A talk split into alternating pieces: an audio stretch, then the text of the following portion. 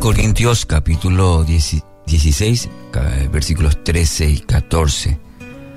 Manténganse alerta, permanezcan firmes en la fe, sean valientes y fuertes, hagan todo con amor.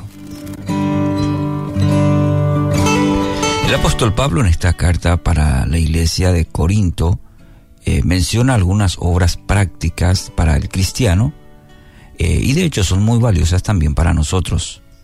El primer encargo que tiene para ah, la iglesia es que se mantengan alertas. La palabra usada aquí implica cuidado tanto en lo moral y también en las buenas o sana doctrina.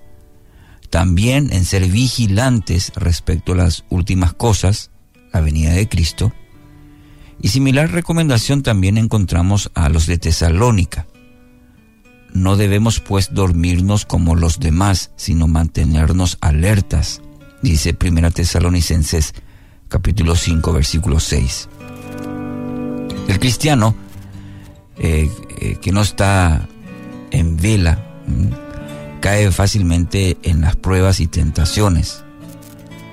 Más que nunca en estos tiempos debemos tener esta actitud de vigilantes, de estar alertas, tanto en nuestra ética, en la doctrina, como así también en, en los eventos finales. Tanto se habla en este tiempo al respecto, pero no es tanto discernir los tiempos en el sentido de este, fechas, sino en, en el corazón, en estar preparados para ese evento final. En segundo lugar, estar firmes en la fe. No debe ser una fe vacilante que depende de las situaciones. Debemos ser perseverantes en, en una fe firme. Segunda Corintios 1.24 dice, no es que intentemos imponerles la fe, sino que deseamos contribuir a la alegría de ustedes, pues por la fe se mantienen firmes. Tercer lugar, ser fuertes y valientes. En algunas versiones traducen como pórtense como hombres. El sentido de este verbo es conducirse con valor, portarse como adulto en la fe, maduro, no como niños. A, e, eso es, es el sentido de este versículo. Primera Corintios 14, 20 dice, hermanos, no sean como no sean niños en su modo de pensar, sean niños en cuanto a la malicia, pero adultos en su modo de pensar. Demanda del cristiano ser valiente. Cada día el cristiano debe colocarse, digamos, el uniforme de soldado de Cristo, listo para la batalla.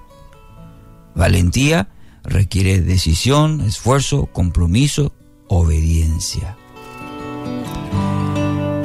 Y en cuarto lugar, hacer todo con amor, dice Pablo, el apóstol Pablo. El amor, el amor es el ancla de fe y produce todo lo anterior. Interesante cómo Pablo describe estas características y coloca el amor, sí, como fundamento, como fundamento para todo lo anterior.